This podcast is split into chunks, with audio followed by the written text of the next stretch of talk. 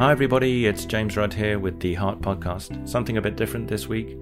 Today, the hosting is going to be done by social media intern at Heart, Dr. Andrew Perry. Andrew had the chance to catch up with Dr. Martha Gulati from the University of Arizona and talk all about the 2021 AHA and ACC chest pain guidelines. I hope you enjoyed the show. Hi, my name is Dr. Martha Gulati, and I'm the chair of the chest pain guidelines as well as the president elect of the American Society for Preventive Cardiology. Thank you so much for meeting with me today. Uh, we are basically following up after the American Heart meeting, and I wanted to talk with you about the recently published chest pain guidelines from the American Heart Association and the American College of Cardiology. Let's just jump right into the discussion. So I remember a couple of years ago uh, when the ischemia trial was published, there were a lot of discussions going around at that same time where many clinicians and some people were basically simplifying their approach or talking about simplifying their approach to patients with stable coronary disease. Frequently, I heard a sentiment like this quote, I just need to rule out high risk disease, meaning left main disease or multivessel disease. And then if the patient doesn't have it, I can treat them medically. And that led many people to anticipate and postulate, thinking that when chest pain guidelines were updated, that a coronary CTA, you know, a non-invasive approach to anatomic assessments of coronary disease would take a more prominent role in the diagnostic recommendations for those uh, for that population. So, talking about that and the new updated guidelines, what are your thoughts about coronary CTA and recognizing that that's been a lot of the buzz around these guidelines and how that modality is now thought and used in our current evaluation of patients with chest pain. Yeah, I think those are that's a great point. And ischemia, the study ischemia, uh, really did have a huge influence on these chest pain guidelines because it's a contemporary study. And in the light of ischemia, um, again, the study, we you know, we really need to be able to incorporate these contemporary research studies into what we're doing. And I think, as particularly in the United States, you know, coronary CT has had a bit of a delay compared to our European counterparts in terms of its use. And our guidelines have lagged. We have stable ischemic heart disease guidelines.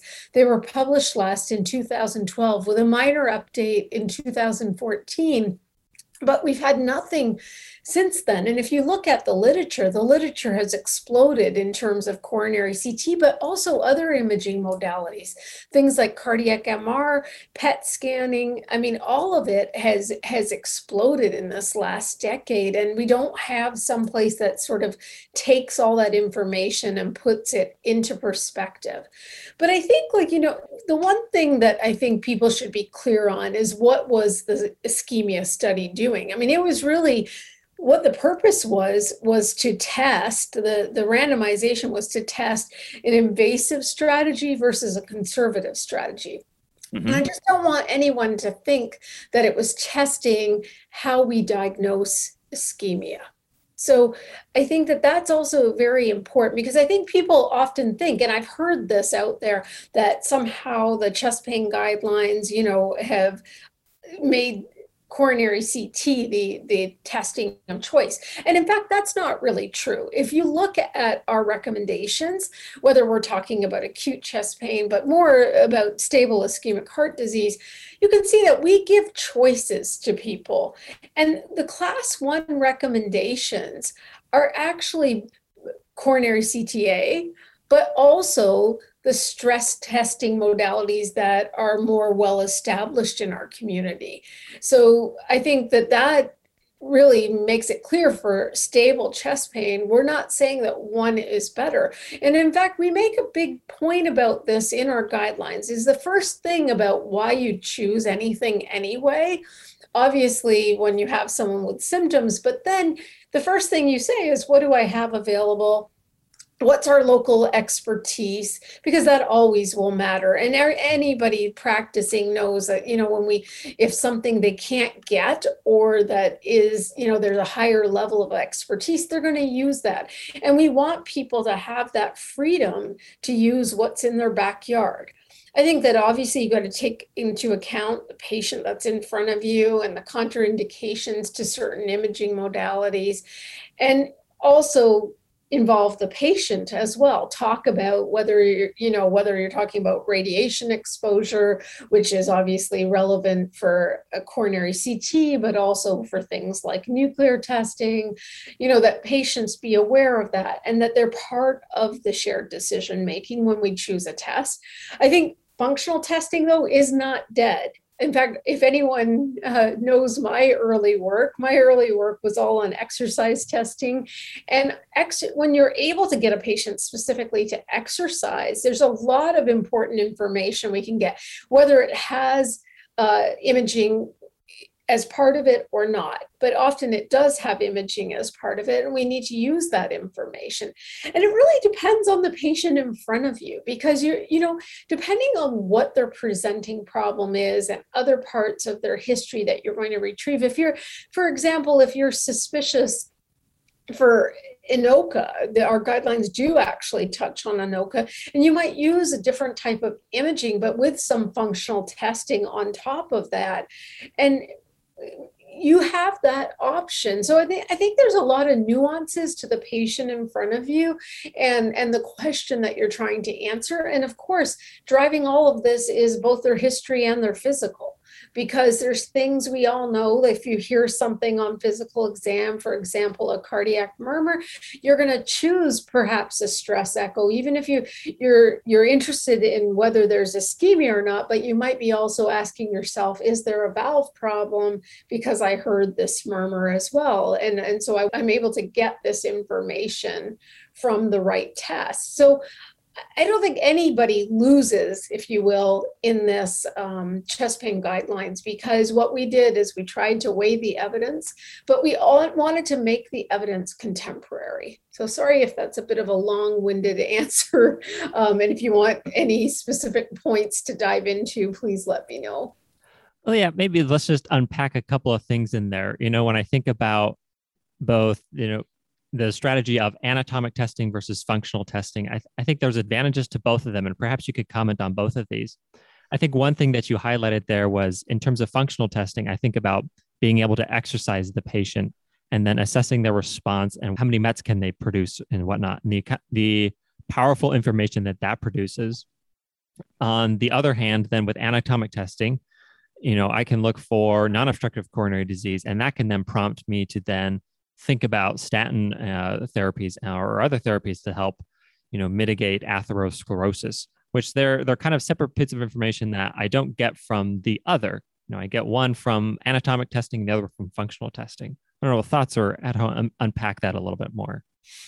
Yeah, I, I think, you know, functional testing absolutely has a role. I, I think, you know, the one of the things you get from functional testing is risk stratification.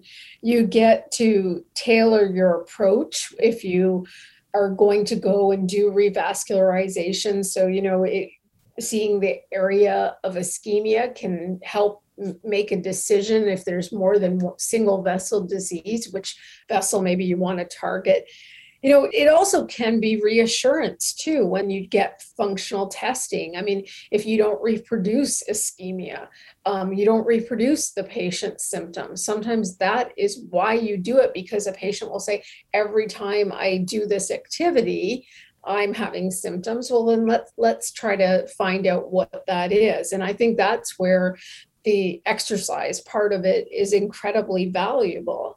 And i think you know the the prognostic value of exercise testing cannot be understated. There's a lot of information that comes from that in addition to reassuring the patient too about their activity level or showing that what the patient is saying is actually clearly occurring at that time. So, but I think the prognostic value can be incredibly helpful. And I, I think that that is information that we often overlook.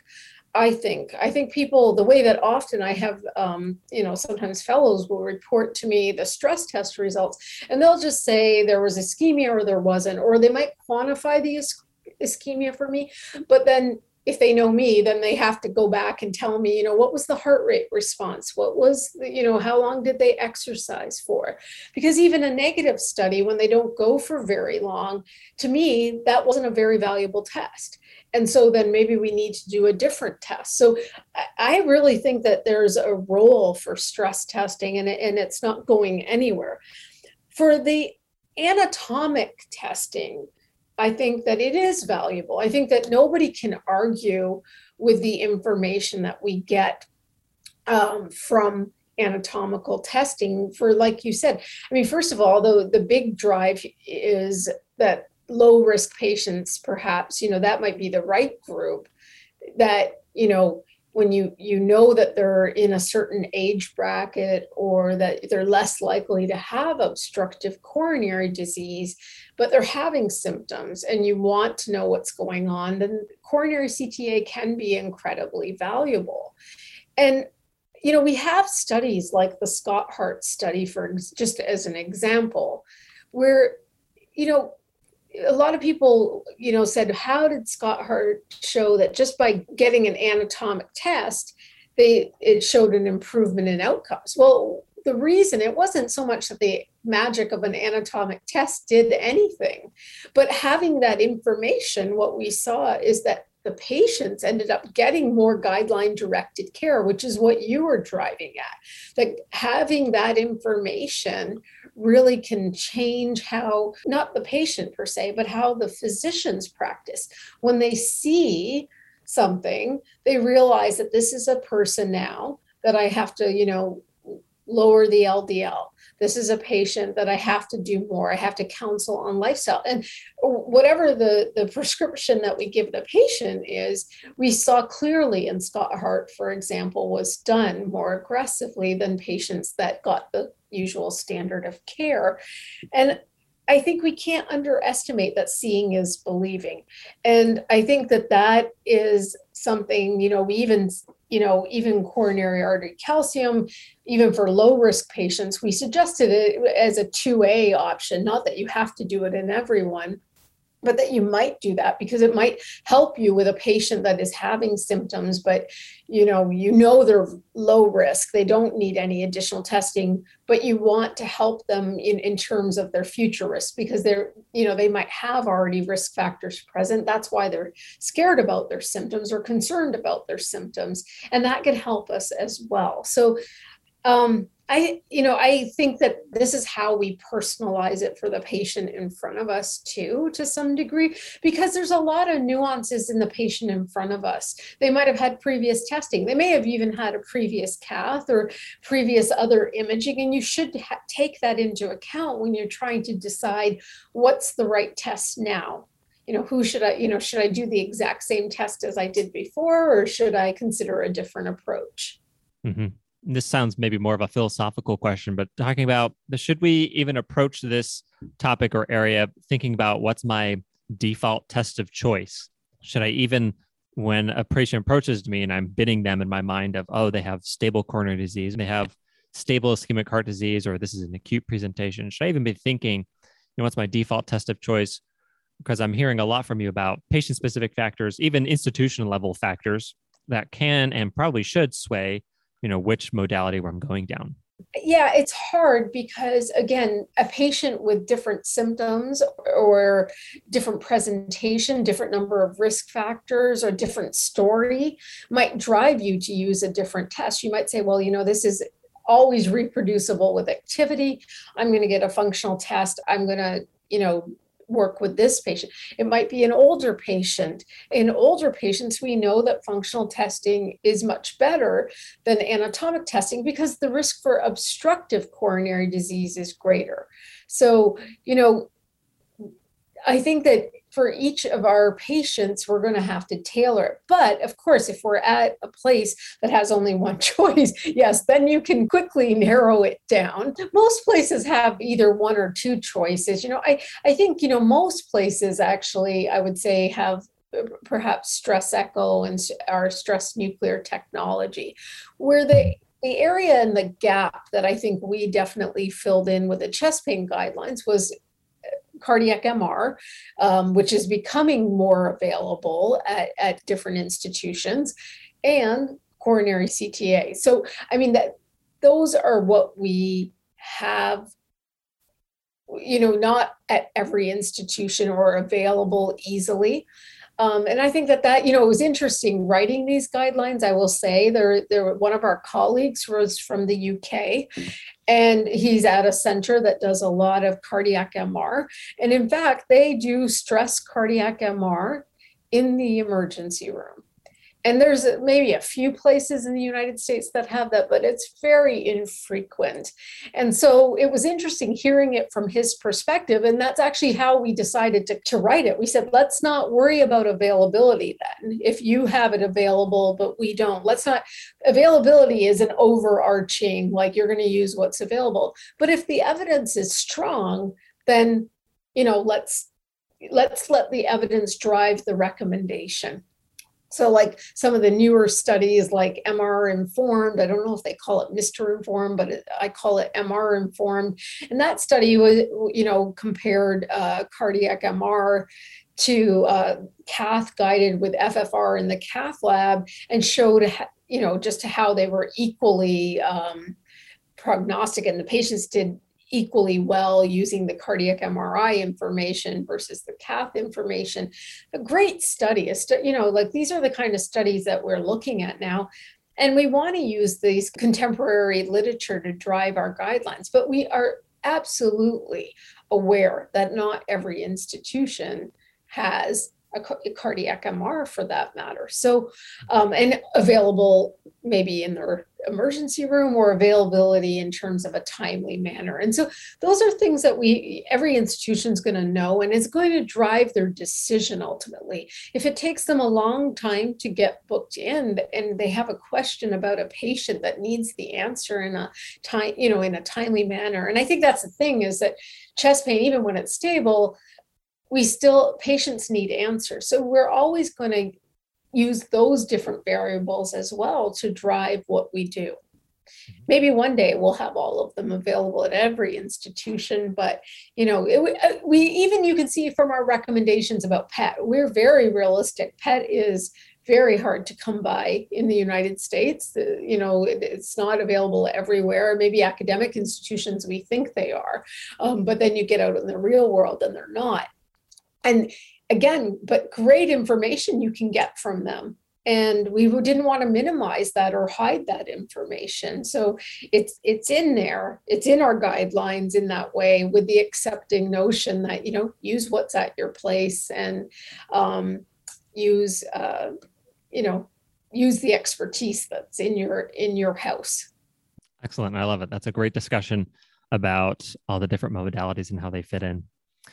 Maybe we'll shift topics now. Thinking about the looking at the new guidelines, so many parts that we could talk about. I think one that stood out to me was the I'll call it the updated Diamond Forrester tables.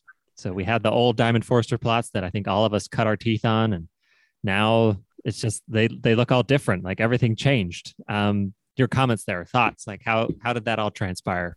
Yeah, I don't even think we can call it the Diamond Forrester anymore. But you're right. We uh, we definitely all, um, you're right, worked with uh, that idea and that concept. I I think you know we've all said about that was that Diamond Forrester first of all didn't enroll.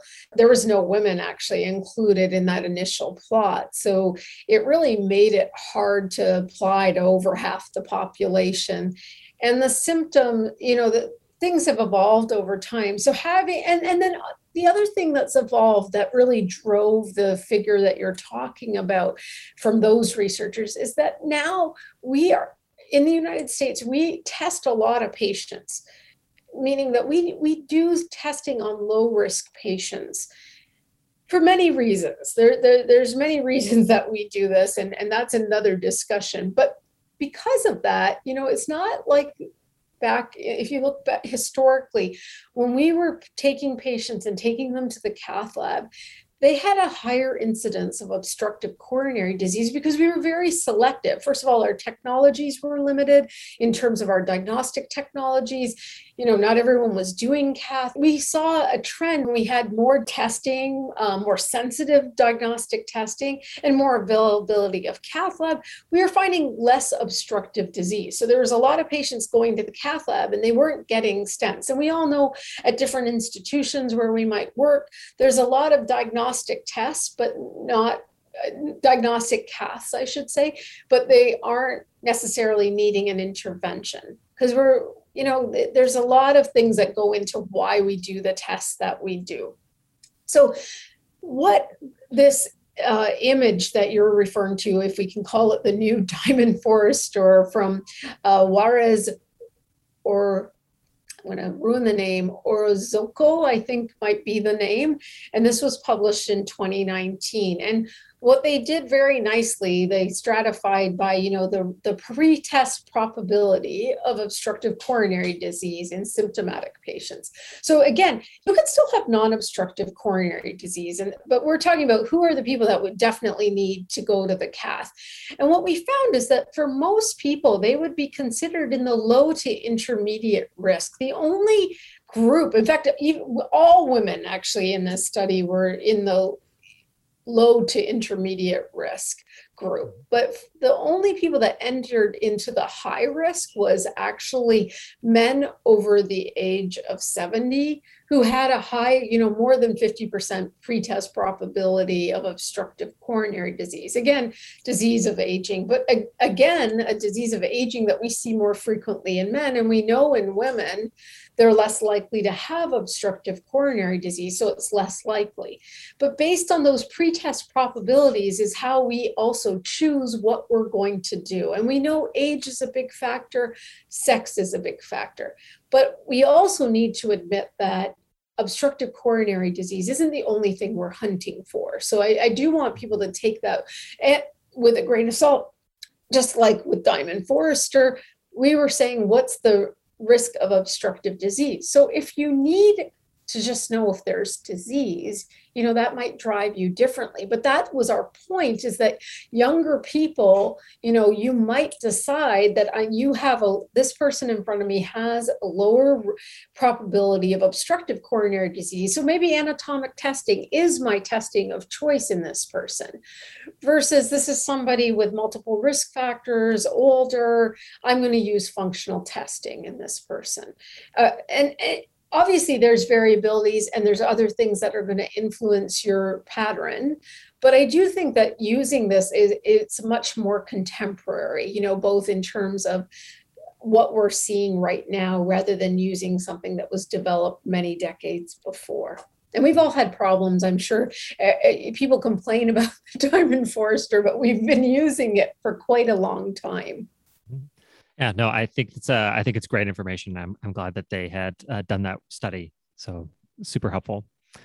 I think in our last little bit, I want to make sure that we hit on the uh, you know the most novel thing. You know, you know maybe a little tongue in cheek there about the guidelines. You know, the use of a mnemonic in the uh, in the guidelines. I, I dare say that's a first for the American College of Cardiology and the American Heart Association. So please walk us through it. The uh, the chest pains. So the mnemonic, I'm, I'm not convinced that anybody but myself will remember it, but um, we came up with it as a way to just sort of make a play both on the word chest pain but use our top 10. We're, we're now through the American Heart Association and the American College of Cardiology when we have guidelines. Um, since the lipid guidelines came out, that was the first one that did a top 10. And we found that that was a great way of communicating the highlights. So we were told, write our top 10. And the way we chose to write our top 10 was using that mnemonic because heaven forbid, we wouldn't be considered cardiologists if we didn't somehow try to make it put another acronym into our world. But the point was just a great way to just summarize it. But again, I'm not expecting anybody to memorize it necessarily. It was just a way for us to put our story together because you usually do these at the end when you're finished writing them and when you're ready to present it to the world. So the the C is really uh, stands for you know it's basically it's chest pains with an S because we needed 10 points. Um, but the C is for chest pain is more than pain in the chest and you know that that idea came out really early on to our writing was that you know we understood that we were assigned with this topic chest pain but immediately the first conversation was is hey it's it's more than just chest pain and so we we wanted to make it clear that we know our patients describe it in many different ways and we need to be aware of it we gave probabilities of ischemia based on symptoms so that people could talk about the symptoms that patients have and whether they thought they were low risk of ischemia or high risk of ischemia. And so we laid that out. Our H was stand for high sensitivity troponins, which is the biomarker that we recommend being used now. We actually gave a class three recommendation towards CKMB and myoglobin, older biomarkers that we don't feel should be used. They're not beneficial to really diagnose an acute myocardial infarction. The E stands for getting early care. So seek care early for acute symptoms, and that's somewhat self explanatory. The S stands for share the decision making, and that has to do with the whole shared decision making that is a core component. The patient is a core component of these guidelines, and really, we we wanted to make it clear that we actually are one guideline that actually has randomized controlled trials related to shared decision making in low risk patients. That when low risk patients understand that they're low risk and we use these patient decision tools, they are better able to choose what to do next when we've effectively communicated risk and we actually it seemed to reduce unnecessary testing in these randomized controlled trials. And uh, because patients would often choose okay i don't need additional testing. So we, we need more research on shared decision making in general but i'm happy that we have it for our our uh, for our guidelines. The T stands for testing is not routinely needed in low risk patients. And I think that's a big game changer because it really, in the past, really the emergency department often felt, you know, that they had to test patients and now we've given them, if they use a risk score, they put them in the low risk category. You don't need to routinely test them, and you can defer testing and let a cardiologist, maybe at an outpatient, make a decision. The P stands for pathways. It's really to use our clinical decision pathways to stratify patients into their appropriate risk categories. The A stands for the accompanying symptoms, and that's really specific to women that you know that we know women actually report chest pain or chest pressure the classic symptoms of ischemia as often as men. In fact the contemporary literature suggests 90% of men and women both experience it but the difference between women versus men is women report three or more additional symptoms. And so we don't want to get lost in the accompanying symptoms but understand that they come with women and to also explore further. We're hoping that by putting that, we'll start narrowing the gap in care because we know there's a huge gap in care of women um, and lack of identification of women at risk. Our I stands for identifying patients who are most likely to benefit of further testing, the things that you and I were already talking about, those intermediate risk patients. What should we do? What tests should we use in them?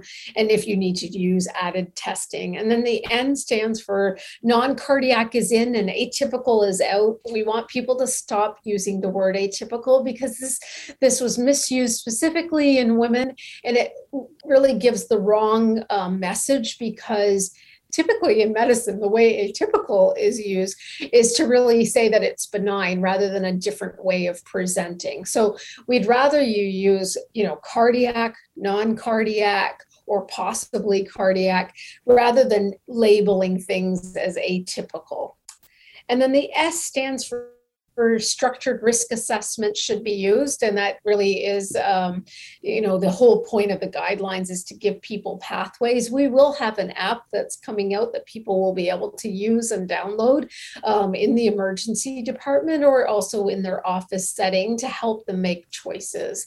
So all that long-winded uh, letters talk was spelling out chest pains. And uh, those are our top 10 messages as well I think that's an excellent summary. I, I appreciate all of your time and your thoughts. Uh, Dr. Gulati, it's been wonderful to speak with you. Any other closing comments or thoughts about uh, the guidelines or the American Heart meeting?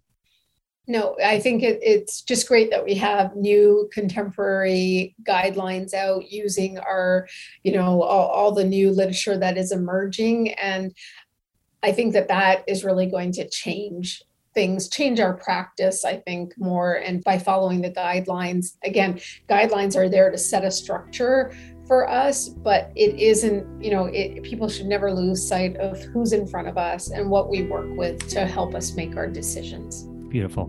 Well, again, thank you so much. Thank you, Andrew. It's my pleasure to be here.